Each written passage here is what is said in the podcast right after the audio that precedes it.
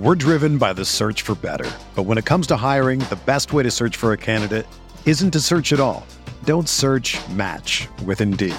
Indeed is your matching and hiring platform with over 350 million global monthly visitors, according to Indeed data, and a matching engine that helps you find quality candidates fast.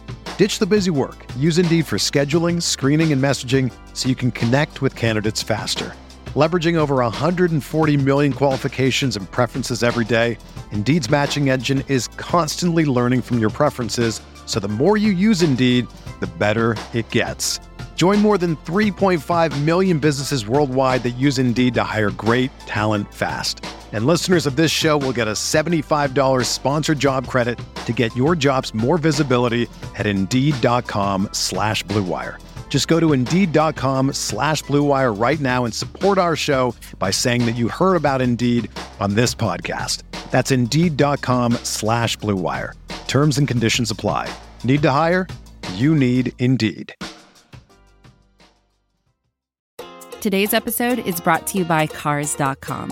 With over 2 million vehicles and 50,000 more added every day, Cars.com will match you with the perfect car for you, your budget, your life, your style. And if you're ready to say goodbye to your current car, Cars.com will get you an instant offer to cash it in. Just start by entering your license plate and get matched with a local dealer who will write you the check.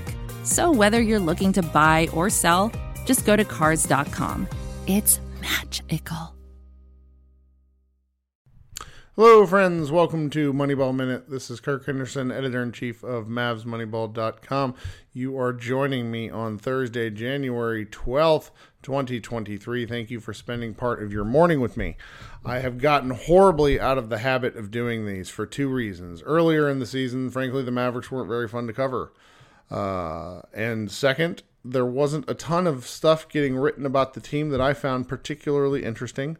Pair that with the fact that running the website and life and stuff, I just got out of the habit. And I thrive mainly when I'm doing things out of habit. So I wanted to restart this post. So for those of you who don't listen to it or only listen to it on occasion, I look at just about every direct message I get. My email is pretty easy to find and I really like it when I come across stuff that that I read on Reddit, on uh, from Twitter, and from various websites. So if you find something you like about the Mavericks, whether it's an article, a video, or a podcast, send it my way because I would like to share it with other people. If you're writing things on the Mavs, send them my way. I enjoy reading those things as well, and I will try to do my best to promote what I can when I can. Up first on Mavs Moneyball, I started the uh, 2023 trade deadline tracker just to sort of get a jump start on what's going to be talked about over the next month. The most interesting thing to me over these first few days has been the noise surrounding Tim Hardaway Jr.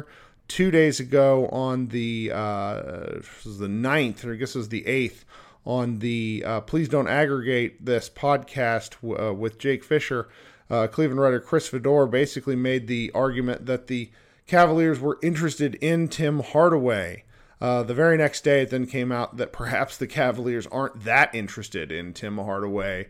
Uh, and and in order to take on two extra years of his deal, they might need something else. If it in in terms of not just being a, a Tim Hardaway Jr. for Caris LeVert swap straight up.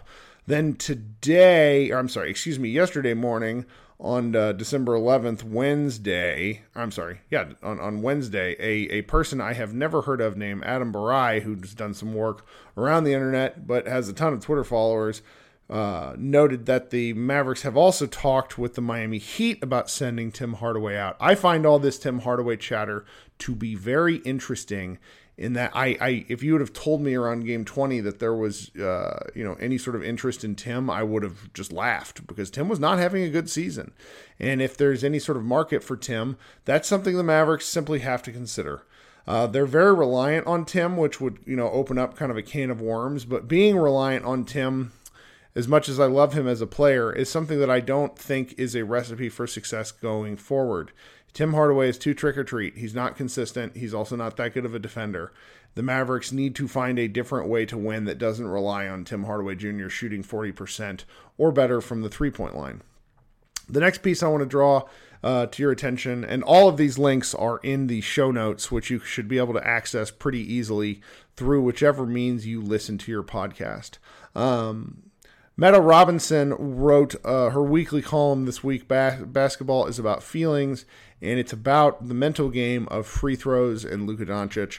I enjoyed this piece a great deal. Free throws res- uh, uh resonate with me personally a great deal. I was a horrendous free throw shooter in my junior year of high school and figured it out my senior year where I went from shooting in the 40s to the 80s. It was it, it, it absolutely is a mental game. So her piece here really resonated with me and I wanted to point it out to you. Then next, uh, our resident old man of Mavs Moneyball, Brent Brooks, wrote a piece called "Twitter is not the coach for the Dallas Mavericks, but fate just might be." I'm not going to read you the whole piece, but I wanted to read a couple of sections from you, um, and and it it's just talking about Kidd and coaching in the modern era and just how things can can you know slightly get out of control to a degree. It's it's really it's really a smart piece. Um, I, I also felt like that that Brett or that Brent was was subtweeting me to a degree when he said Kidd's stance against uh, against being influenced by popular opinion should go without saying. No team should want their coach consulting a weather vane when doling out rotation minutes. Yet, as you watch the clip a month later, one cannot help but feel that Kidd was tempting fate.